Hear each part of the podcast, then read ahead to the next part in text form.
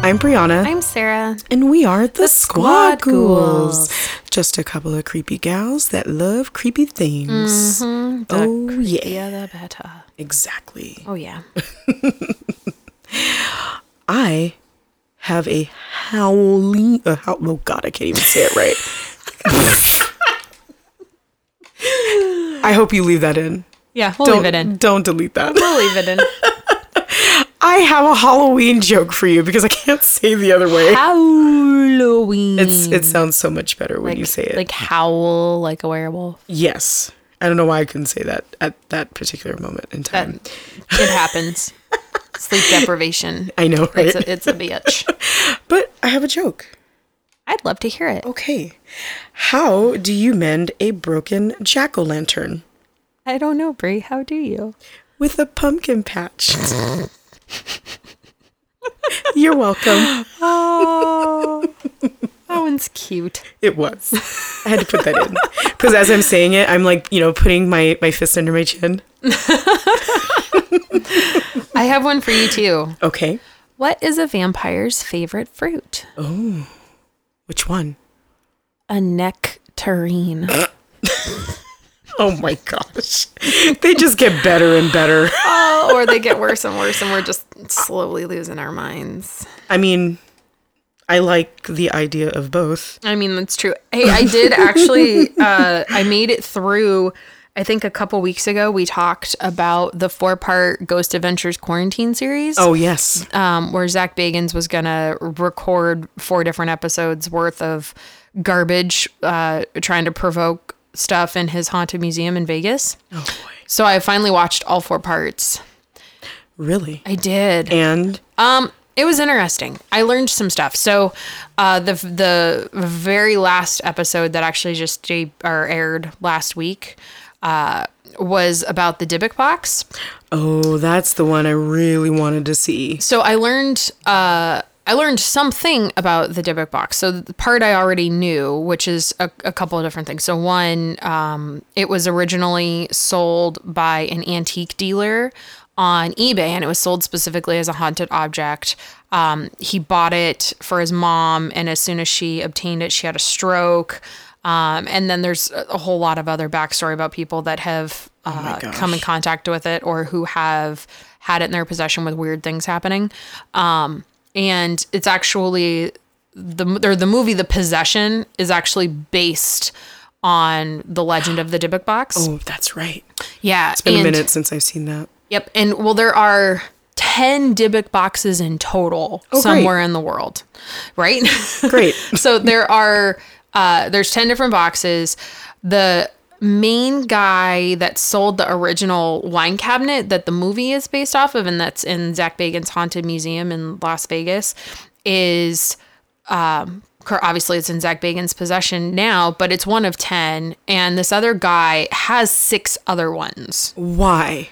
I, you know Like, why do you need six? I don't know, but he's got six of them. the piece that I learned is Zach Bagans actually acquired a second one, which is the quote unquote root of evil. And if you look at the the box, it actually like has the little tree roots on the bottom. So I didn't know that he had the second one. So he, in his infinite wisdom, decided to open up both of them Also- in the haunted museum. Why? Why not? I mean, is that place like blessed so that none of that stuff goes out into the world of Vegas? Because we all know there's already demons walking around Las Vegas. we don't need any more. Well, so they opened up both of them at the same time together. 'Cause that's a good idea. Well, and then they started walking around the house with it open, like letting it t- interact with all the other things. But I didn't know um, that six. So I, I thought I knew that there were ten, but I thought that they all were in different spots. I didn't know that Zach Bagans has two. The original guy that sold the wine cabinet has six of them, and then there are two in the world that are unaccounted for oh boy. it's it's interesting times. But that one was interesting. Um, the Kevorkian van episode, I think. Oh yeah. I think they did that one in the very first episode. That was really interesting. Um, but I'm also very pro euthanasia, so that's you know, I mean, I feel like if that's your choice and that's what you want to do, And if you're then you should do it. if you're terminally ill and in excruciating pain Mm-hmm. and you know i i'm i'm also very pro mental health so yes there need to be some guardrails around it Yes. and need to try to get people the help that they need but if in situations when you're you're suffering and there's absolutely zero cure or hope for what ails you then you should have the the right to end it end your own Agreed. suffering. We do it for our pets. We wouldn't make our pets suffer. So why Exactly. would we why would we do it for why, why would we make the people that we love suffer? I totally agree. Mm-hmm. Totally agree. I feel like um, that would be a great episode to talk about all of those, the four different episodes and what he focused on. And we can give, you know, a little bit of background of each thing. I think that would be cool. Yeah, that would be fun. We should actually we should add that to the podcast Yes. schedule. But it was really good. I highly encourage people to to watch it, and then we can pull um, some more info on some of the different haunted objects because he mostly, like with Peggy the doll, he mostly just provokes her and Oh, okay. and tries to you know make something happen as opposed to going further into the backstory. Um, Oh, okay. and he also the other piece that I didn't realize is that he has a whole room in his uh, museum that's dedicated to Natalie Wood. Huh. I didn't know that. And That's interesting. Yeah, and her Why? disappearance. Oh, just like the research and just a collection of newspaper clippings and Very things like that. very similar to the death of uh, Jeffrey Epstein. Her death wasn't an accident as it was originally purported. Mm-hmm. I don't believe that for a freaking second, but that's just me. There were two people, other two other people on that boat. Three wasn't Christopher Walken on it too? Oh, it was three. Oh, Right? I'm I'm saying it was her and two other people. Yes, and then the captain. Oh, oh, yeah, that's Right? right. Because am I crazy? Christopher Walken was on that boat Yes, too, he right? was. Okay, I just want to make sure I'm not crazy. So you know, maybe one day. I got a fever, and the only cure is to tell the truth about what happened to Natalie Wood. Sorry. Oh my god, that needs to be on a shirt. that is so great. so great. Oh, you're welcome. Oh well, shall we get into some other booze news? Yes. Booze news, booze news. I have one that I'm kind of excited about. I know. I pre-ordered this already. Oh, God. So what's happening? there is a Hocus Pocus board game. It's coming out on July 26th, mm-hmm. but it's already up for pre-order. Mm-hmm. Get on it. Yeah, so this is great. I'm so excited. So to win, players will have to work together and stop the Sanderson sisters, or well, Sanderson witches, that's what they put, but um, from completing their nasty potion meant to endanger all of Salem's children. Oh no. Yeah. So, according to this description of the game, um, in this uh, cooperative card game, players work together to protect Salem's children and stop the Sanderson sisters from completing their wicked potion before the sun rises. Uh, play potion ingredients to the cauldron and match all of the colors or ingredients. Um, Binx will offer a helping hand. Oh, kitty. So Binx is in the game. Kitty was my favorite part of the movie. Yes, For obvious me reasons. Too. um, while uh, Winifred, Mary, and Sarah cast their spells to thwart your plans, Mm-hmm. you can use tricks as the burning rain of death, Ah! and you can also and also Billy Butcherson is help is going to help you. Oh, hello, Billy. Yeah, so it's 19.99. That's not a lot at all. Nope, I already pre-ordered it. Yeah, so I needed to find be playing that something to replace my Cards Against Humanity set with. oh, I'm so mad about that. Me too. For those of you who haven't seen the article on that, just kind of adding this in our booze news, it's one of my favorite games, and I'm really bummed out to hear that the it was the own owner, the mm. creator, Yeah, some of the creators, they're not nice people. yes, and you know we don't condone that here. No, we don't condone people that So have I a problem feel like it's gonna collect stuff. dust for me. Yeah, same here. and I'm really bummed because it's like we all know that there's some questionable cards mm-hmm. that, you know, some people don't even like to play in the game. Mm-hmm. And I understand that. But, you know, as we all know, it's all in good fun. It's not meant to be taken seriously.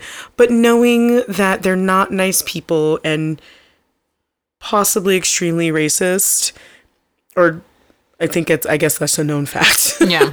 um, it, now it makes me second guess a lot of the cards that are in the game. Yep.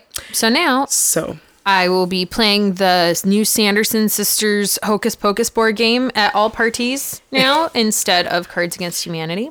Yes. Or I'll just bring the cards against Disney or the cards against Harry Potter. Are they all owned by the same people? I don't think so. Okay. I think it was me, but I will double check that. Okay. And I will, yeah. I'll, I'll let everybody know so we have an alternative. I'm spending my money elsewhere.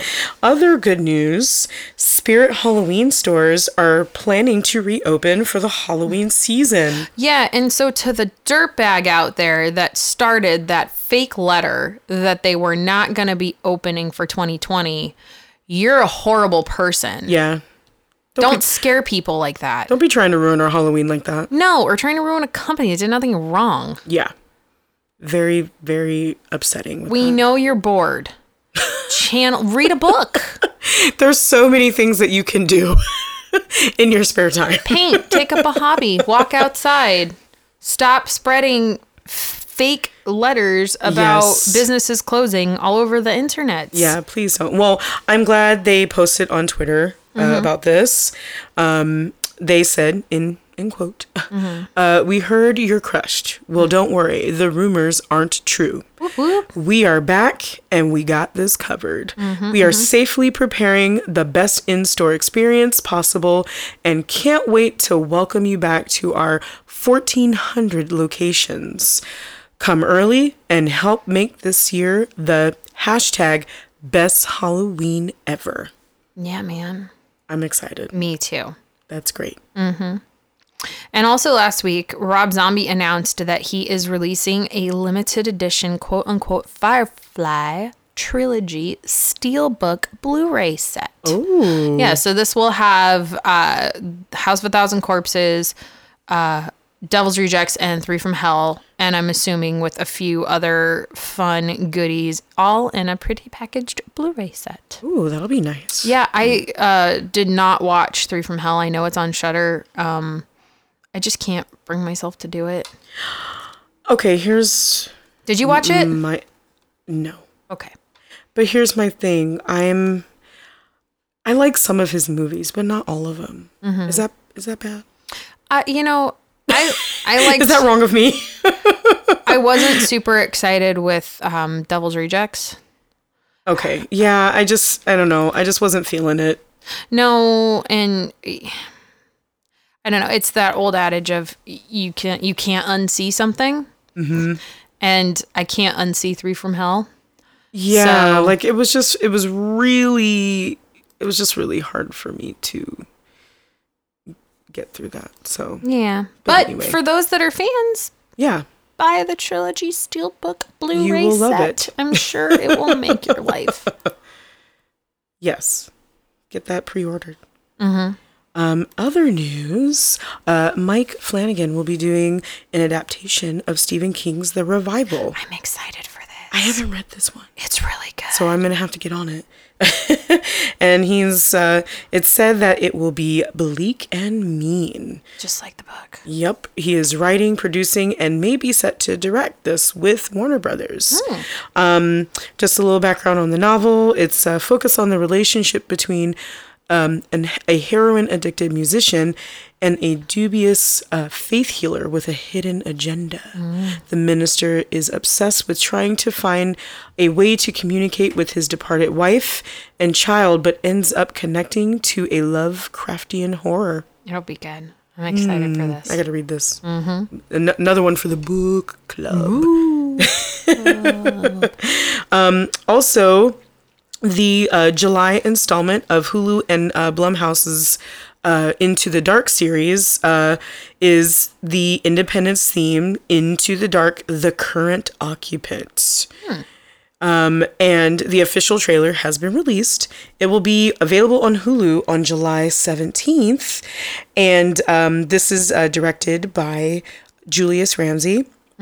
And basically, it's uh, trapped in a person is trapped in a mysterious psychiatric ward.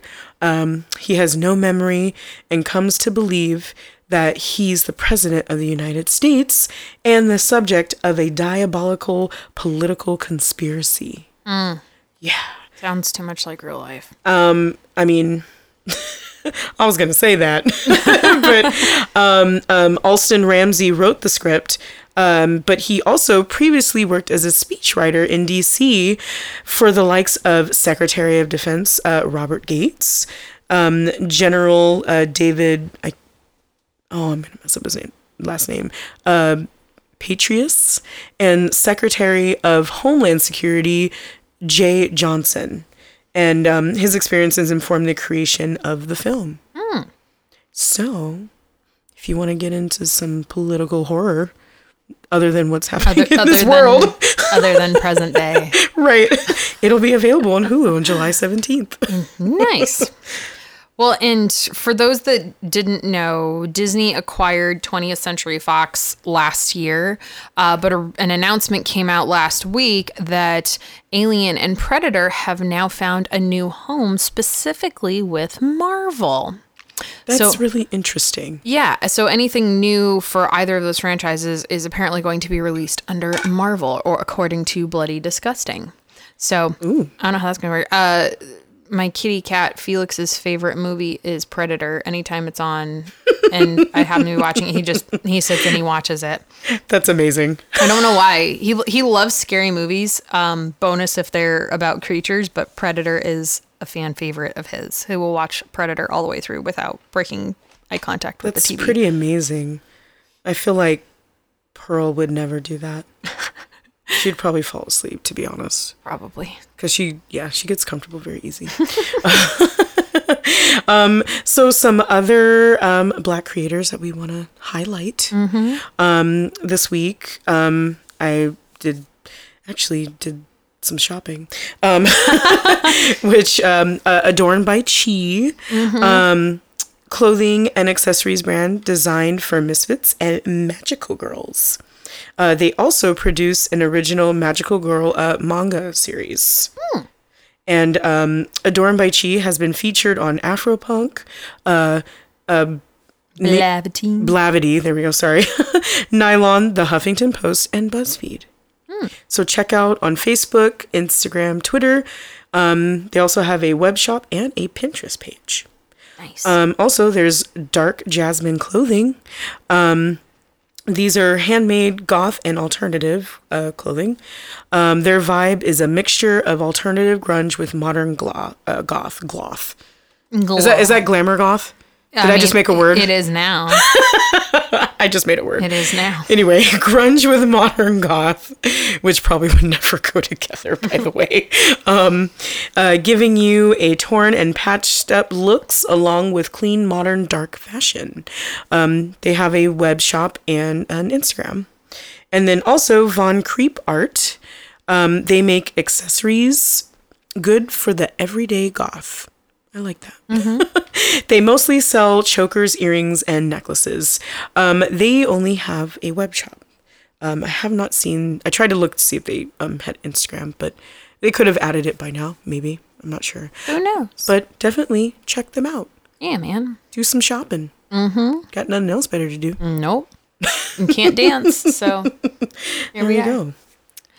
And in this week's episode, we wanted to focus on another film, original film based on a Stephen King book and its remake. So we picked Pet Sematary. Yeah. Mm-hmm. So the original came out in 1989 and then the remake was released 30 years later in 2019. I wonder why they waited so long. I don't know. This is, like ties into what we talked about last week of oh. when you go to remake something. Yeah. Question number 1, should you? Yeah, I mean, maybe that was a good idea that they waited so long. I don't know.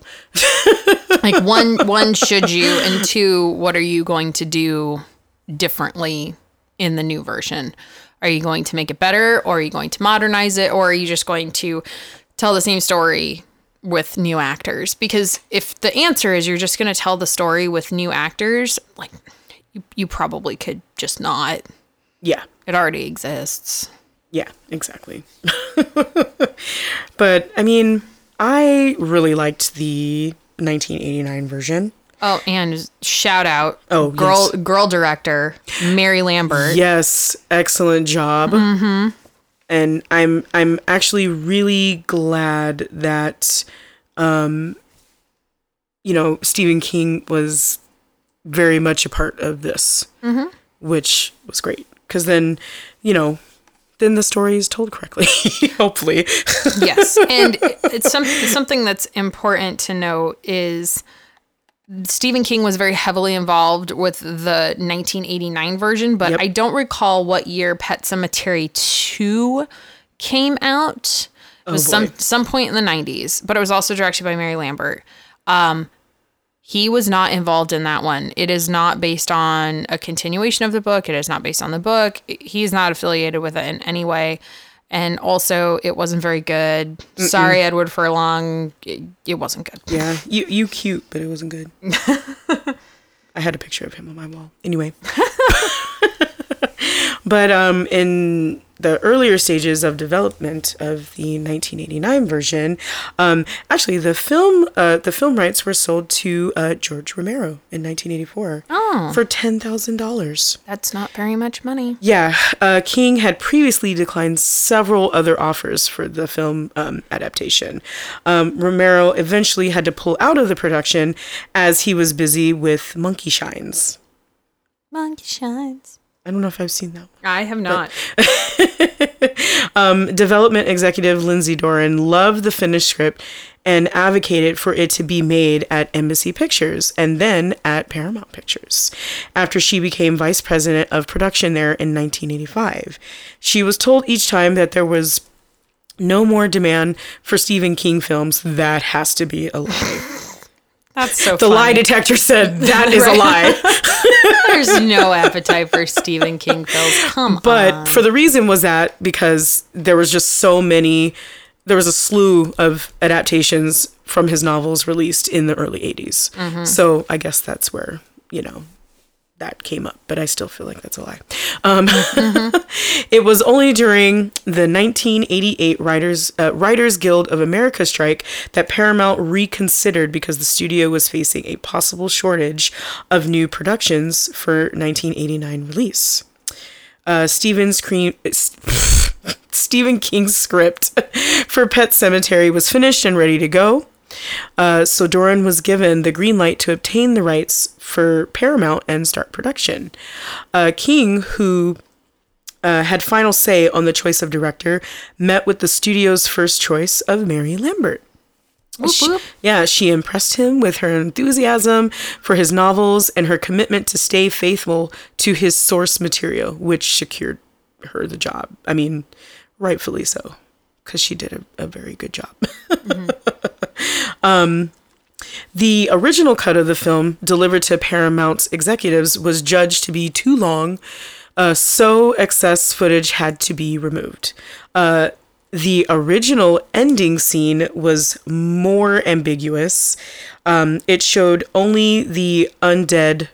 Uh, oh yeah, it it only showed the undead Rachel entering the kitchen where Louis is playing solitaire, leaving his fate uncertain. And that's uh that's how it ended in the book. Yep. She comes back and puts her hand on his shoulder and says, "Darling," and then the book ends. I feel like they should have left it. Yeah, because I mean, Yeah, that's now just me. now we know what happens with well when she comes back in the movie and stab. Well, you'll get into that, but you know. Oh yeah. um, although Lambert called this the more spooky and sad, tragic ending, um, because the audience knows it was, you know, not going to be, you know, what he wants. She not coming back as his wife. Um, the the studio decided it was too tame, and at their request, it was reshot to be more graphic. Uh, Rachel's appearance was made far more gruesome with special prosthetics effects, and she kills Louis at the end, as alluded to in his screams when the film cuts to black. Um, but I'll definitely get more to the uh, whole plot. Um, and just a little bit. So, um, as stipulated by King, when selling the rights, uh, Pet Sematary was shot in Maine, where the story was set, and King himself, you know, wrote the screenplay. Um, production was based out of Ellsworth, and auditions were held at the Grand Theater, where several hundred locals auditioned to be extras for the small spoken roles. King himself was very involved in the film process, um, consulting with Lambert frequently on her ideas of the story and, you know, any, you know, other of the changes in the script that she wanted to make. Um, the house used for the Creed's home was a private resi- residence near Hancock, uh, while Judd's house across the street was actually a facade constructed around uh, an existing house uh, that was insulated with fireproof materials so the mock up could be um, burned around it. Yeah. Um, the interiors of the Creed house were uh, recreated on a soundstage in Ellsworth, uh, while the interiors of Judd's house were built um, inside the uh, Bangor ar- um, Arsenal. Um, so just a little bit about that.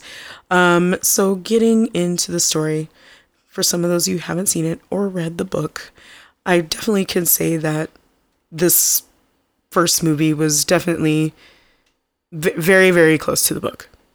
It was pretty darn close. Yeah. Like there there were some key things that were left out um that we'll talk about, but it was the essence of the book was correct.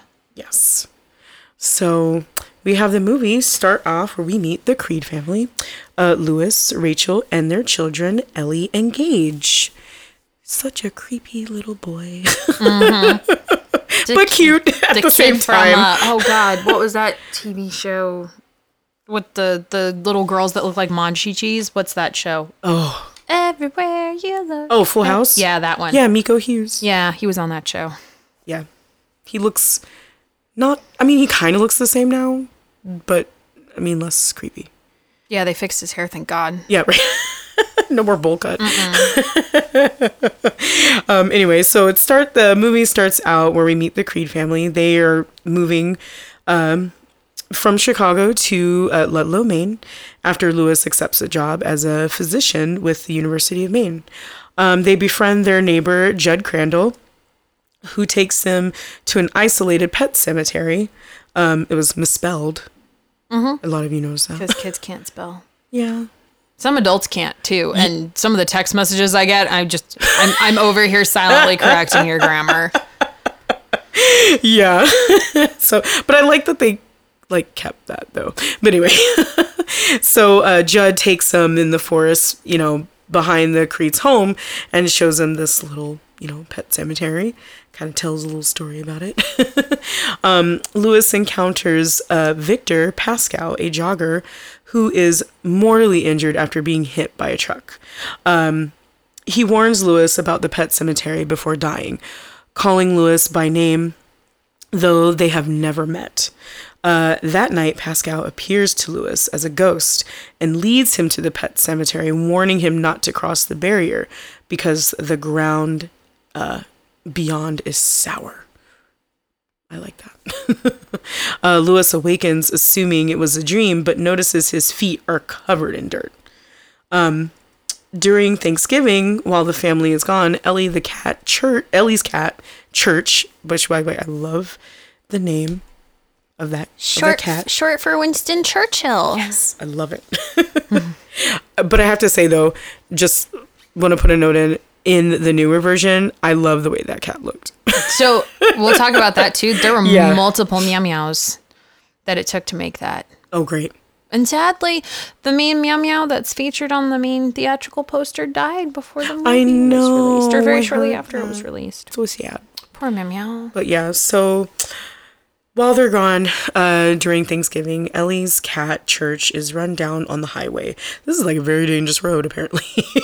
Right, like, I, like, I don't know about any anybody, but when you go to buy a house, one of the things that you look for is where it's located, and if your street is dangerous or a pain in the ass to get in and out of, move. Don't Yeah. buy that house. Find somewhere else. Right. so, realizing that Ellie would be like super devastated, as I would as well, uh, Judd takes Louis beyond the cemetery and deep in the woods where they reach an ancient burial ground. Um, Judd instructs Louis to bury the cat and warns him not to tell anyone about like what they've done. Um, the next day, a reanimated church returns to the house. He now stinks, moves sluggishly, and is vicious towards uh, towards Louis. Uh, Judd explains that as a boy, he revived his pet dog, and although the cat might be different, it will save Ellie the grief grief of losing her pet.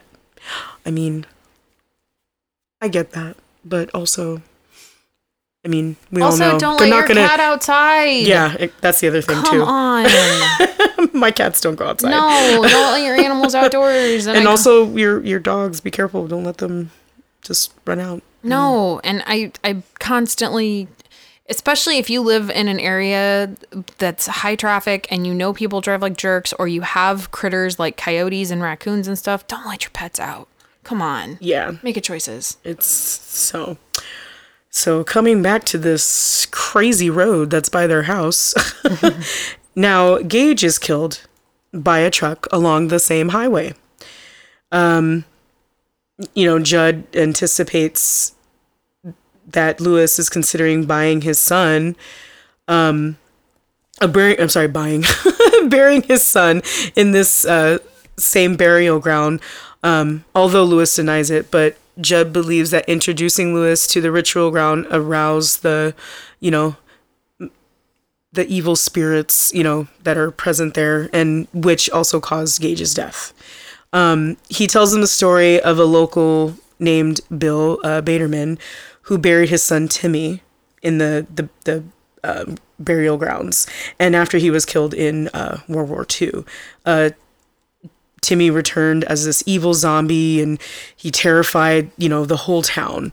Um, a group of men, including Judd, tried destroying Timmy by lighting the Baterman house on fire um, only for Billy to perish with his son. Judd insists that the burial ground is evil and Louis must not bury his son there. But, you know, of course, he misses his cute little creepy boy and he doesn't listen. so after the funeral, uh, Rachel and Ellie leave for Chicago while Louis remains home. Uh, despite the warnings, Louis exhumes his son's body and buries him at, at the ritual site. Um, in Chicago, uh, Pascow appears to Ellie in a dream and wonders and warns her that Louis is about to do something terrible. Um, Rachel is unnerved by her daughter's dream, but can only reach Judd uh, when she calls, who tells her Louis is not home. Uh, so she uh, decides to return to Maine, um, much to uh, Judd's alarm. That night, Gage returns home and steals a scalpel from his father's bag. This, I, I, I like these parts. this is when it gets really good. uh, he taunts Judd before slashing his Achilles tendon. This part makes me hurt. Yeah. It, like I can't watch that part. Like I, the the other Ooh, part it hurts. Yeah, I can't I can't watch your Achilles getting slashed open like bleh. Yeah. Ugh. So he slashes his Achilles tendon and his mouth, but before biting his throat and then killing him. Uh, Rachel returns home and is lured into Judd's house by the voice and uh, specter of her dead sister Zelda, only to discover that she is actually seeing Gage holding a scalpel. In shock and disbelief, Rachel reaches down to hug her son and he kills her. Waking from his sleep, Louis notices Gage muddy Gage's muddy footprints in the house and discovers his scalpel missing. Uh, receiving a phone call from Gage that he has played with Judd and Mommy, played in quotations. Uh, he fills three syringes with morphine and heads uh, and heads over to Judd's house. Um, encountering Church, he kills the cat with an injection before entering the house. Oh, poor kitty. I know. Uh, Gage taunts him further, and Louis is startled by Rachel's corpse hanging from the attic before Gage attacks him. After a, a brief b- uh, battle, Louis overpowers Gage and injects him with the morphine syringe. Then he then lights the Judd's house on he lights Judd's house on fire, leaving it to burn as it carries um, Rachel's body from the fire. Uh, Pascow appears and warns Louis to, you know, not make it worse. But, you know, of course, he's very sad, you know, that Rachel, you know, is no longer with him. But, you know, he believes that, you know, she wasn't dead as, you know, as long as maybe Gage was. Um, and then burying her will work this time. But Pascow cries out in frustration and, and vanishes as Louis passes through him. That night, Rachel returns to Louis and the couple embraces, and then Rachel takes a large knife from the counter before we hear Louis scream. And the end. The So the movie did uh, uh, pretty good. Um, the film was released uh, on April 21st, 1989, and grossed uh, 57.5 million at the box office on a budget of 11.5 million. And then, as we mentioned before, yeah, Pet Sematary 2 released in 1992. Not so good. No, it really wasn't. But, I mean, there's hope.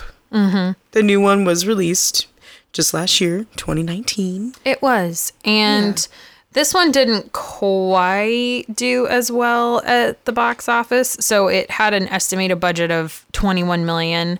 Um, and then in the USA, it did 54.7 million total. Oh. Uh, worldwide did 113.118 million. Oh, wow. Yeah.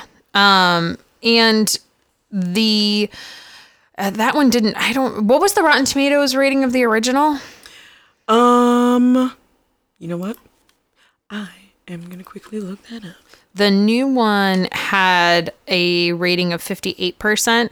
Um, and just a little bit of background on the remake. There's some there's some very key differences primarily at the end of the film from the 89 to 19 version.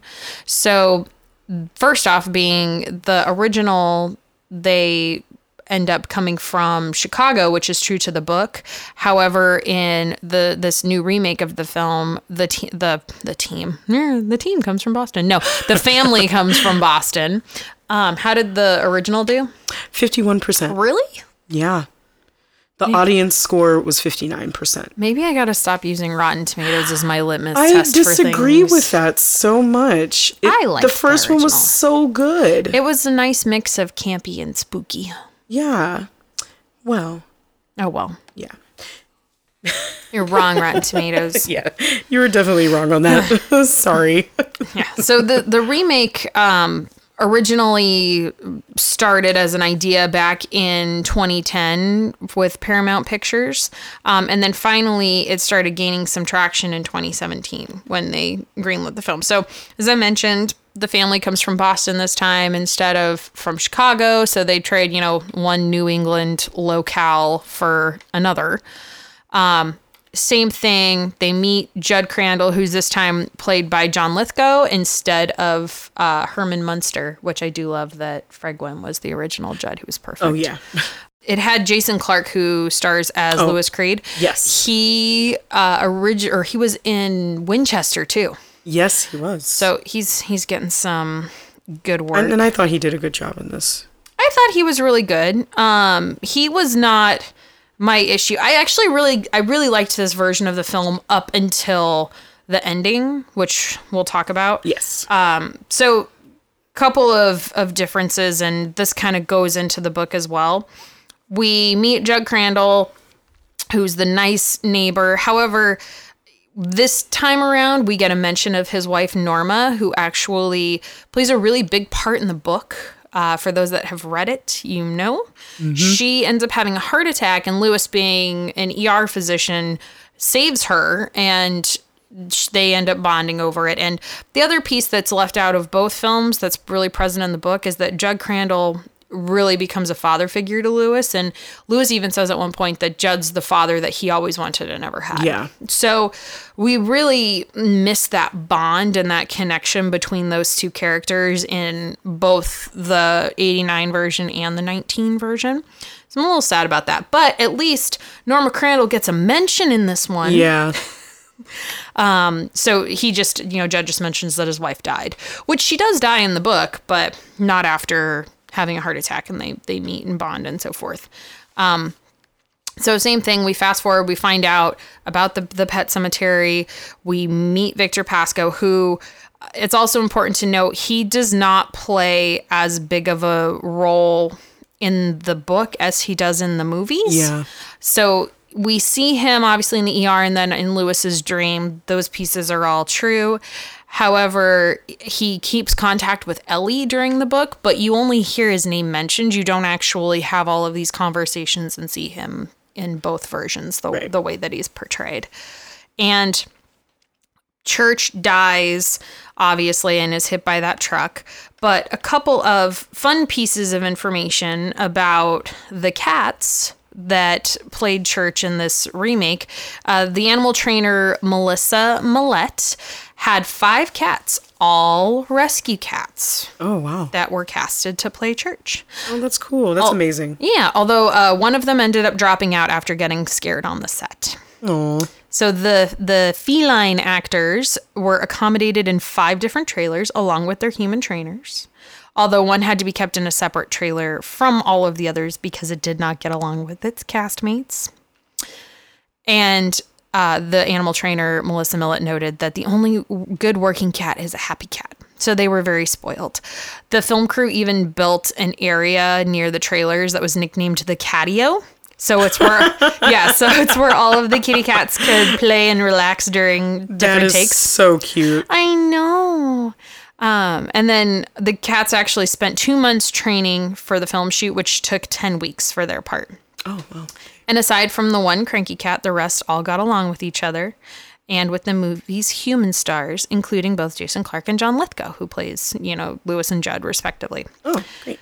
Um, so they all found homes after the shoot was done. Two were adopted by Melissa Millett, and then she found homes for two others as well. And then uh, there were two, or I'm sorry, two were adopted by the the film's animal coordinator, and then she found homes for the other two with some of her friends, and then she kept one of the kitties as well. Oh. So they were all rescues. Amazing. Yeah, and then they all were adopted out. And then, very sadly, uh, on May 30th, the main kitty cat who played Church, his name was Leo, passed away. The uh, gentleman that adopted him after the filming put the news on Instagram. Um, so sad because he only had him for a very short period of time. Oh. I know. But at least he was in a good home. he was. So that that's great to hear. Yeah, no, very very sad. um, and then the rest of the films parallel each other pretty closely until we get to the point of the truck coming and hitting one of the children and in the book and the movie it's Gage or the the 89 movie it's Gage however in this new version it's actually Ellie that's killed Yep. however in the book and in the original movie Ellie is the only member of the Creed family that survives so That's right. same same kind of concept. Uh, Louis then decides to bury Ellie at the pet cemetery. However, the piece that's missing from the 2019 film is the story about Timmy. So we don't hear about him at all, um, which was you know I, I like the little foreshadowing bits. But uh, so Ellie's buried and then obviously returns and comes back. Same thing, executes her murdering spree. However, uh, when she kills her mother, and this is where things start to get really weird, she drags her body to the pet cemetery and buries her there, or to the, the Micmac burial ground pet, beyond the pet cemetery. So then Rachel comes back as zombie Rachel, and then Louis is killed and buried in the Micmac burial ground. And at the very end, we see Gage in the car seat with zombie Church, zombie Rachel, and zombie Ellie. And they're mm. one cute little zombie family. Yep.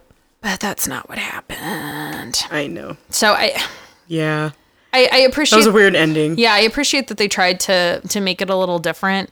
Um, you know, it was just a little lost on me, but that's okay. I didn't have to like it. I'm just one person. Yeah. Um, The pieces of the film that were really different from the story from the original story and from the 89 version a couple of of key things so one there is absolutely positively zero mention of the wendigo yeah. in the 89 version Yeah. None at all. and for those that are not familiar uh, with the legend of the Wendigo, and yes, there's a movie about it, um, but also it is part of a traditional belief system within a number of Algonquin speaking Native American tribes. And descriptions kind of vary back and forth between the different dialects. But in all of these cultures, the views that the Wendigo is a malevolent, cannibalistic, supernatural being. They're very uh, strongly and often associated with winter, with the north, with coldness, famine, and starvation. Um, so it's the way that it's kind of depicted in different images, if you look it up, is a gaunt to the point of emaciation type creature with skin that's pulled really tightly over its bones and Yeah. bones kind of pushing out. Its complexion is the quote unquote ash gray of death, and its eyes are pushed back deep within their sockets. Um, its lips were tattered and bloody. Um, it's unclean. So, part of the legend is that Wendigos are these cannibalistic creatures that continue to grow with the different people that they eat. So, they grow, I should say, in proportion to the size of the meal that they ate. So, that's why they continue to grow in size, yet they never look full Yeah. and they they have that really gaunt, terrifying appearance. So then you go into this whole uh, um, theory of Wendigo psychosis, um, and there have actually been a lot of historical accounts of people that have been quote unquote possessed by it after being in a situation of needing food and having no other choice but eating people like the Donner Party. Oh, Um, lovely. Yeah, so if if it's 3 a.m. and you can't sleep, Google Wendigo psychosis and go down that rabbit hole. You're welcome. um, but this creature plays a really huge part in the book. It's the only hint that you get in the 1989 version is of um, Judd and Louis going to bury Church, and you hear that that crazy sound. Yeah. Um, and they both stop moving, and Judd looks terrified, and then he he looks at Louis and says, "It's just a loon." Like, no, it's not. It is um, not just a loon. No.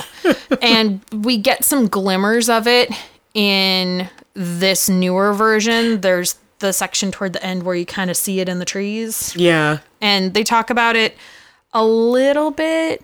I felt like they could have touched on it a little bit more though.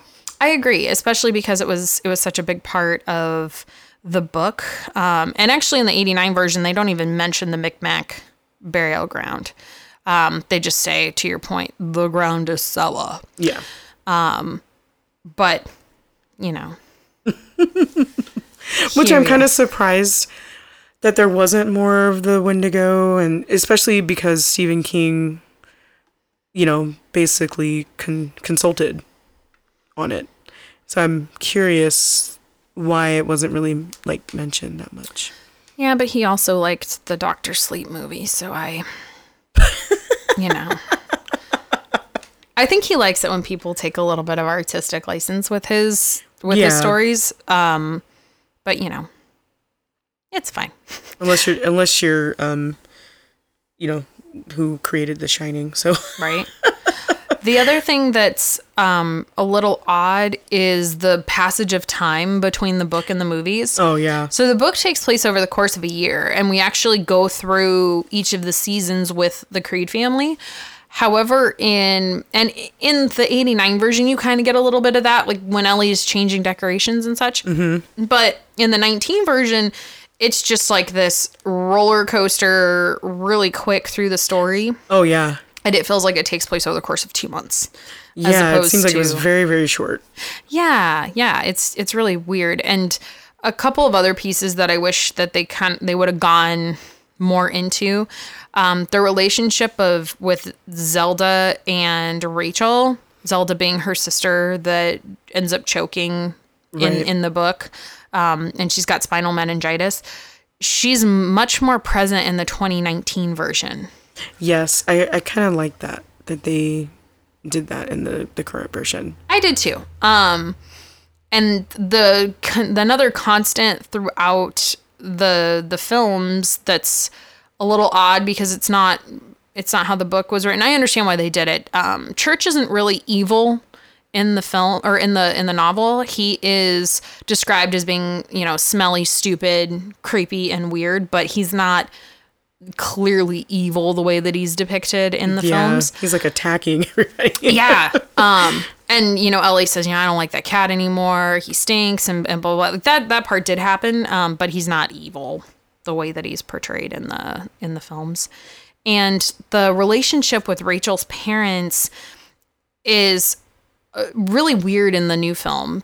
And in the agree. book, yeah, in, in in the book and in the the 89 film goes into it a bit and you know that they clearly hate Louis and they know they think that he's never going to be good enough for their daughter. But they go so far in the book as to buy him off when they're dating, when Rachel and Louis are dating originally, because they hate him that bad. They offer him money to go away and never come back. That piece is missing from both films, and they don't really get that much into it in the second film either. Yeah. So that was that was a little odd. But there are some really great Easter eggs in the 18 or the I'm sorry, the 19 version. So during Ellie's birthday party, you can hear Judd in the background saying there's a big Saint Bernard killed four people. It's a reference to Cujo. Uh-huh. Mm-hmm. Um, when Rachel's coming home from Boston, there's a highway sign that says Derry 20 miles. Yes, I noticed that. Yeah. um, and there's there's a couple of other little fun bits and pieces throughout the movie. So when Louis is researching the his MacBook about reanimation incidents in Ludlow, he comes across uh, articles about Hanratty, the Bull, and Soldier Timmy Baterman, blah blah blah. So this is kind of the only reference we see he's left out of the new version, but in, in terms of being discussed and the flashback to that story, but they update it from him being a World War II veteran to a Vietnam veteran, since this is you know fast forward thirty Right. years. That's interesting. Like, Yeah. And there's a little piece of uh, Stephen King lore. So Ludlow is about an hour drive from Castle Rock, which is where you know several different uh, Stephen King works are set, being Dead, The Dead Zone, Cujo, Dark Half, and Needful Things.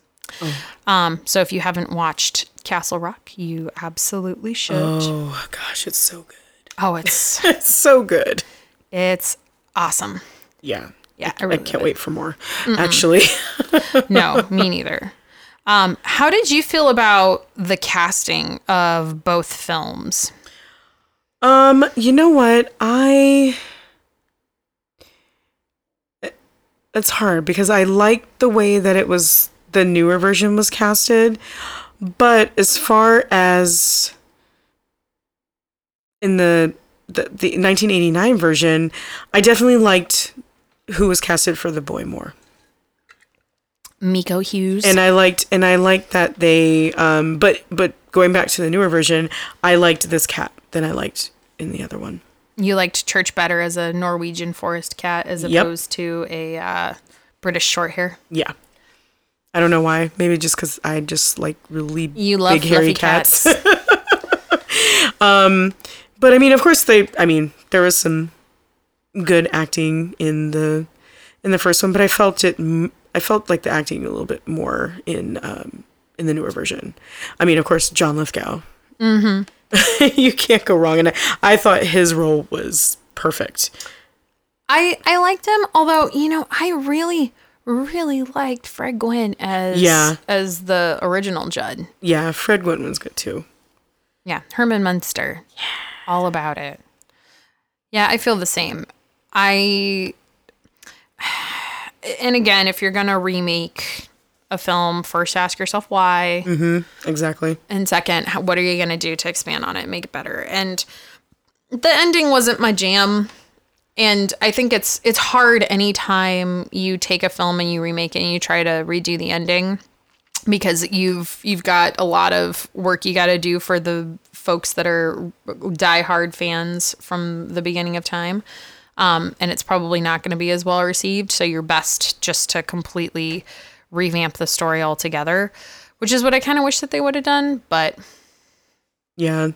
I mean, so I guess okay, so for the newer version, how how many screams would you give it?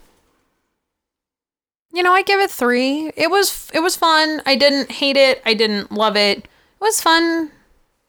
I don't know. This time I'm I I promised I wasn't going to be so nice this time. Mm-hmm.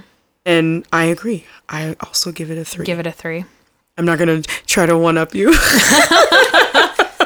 but for You're me, allowed. for the 1989, um, I give it a four.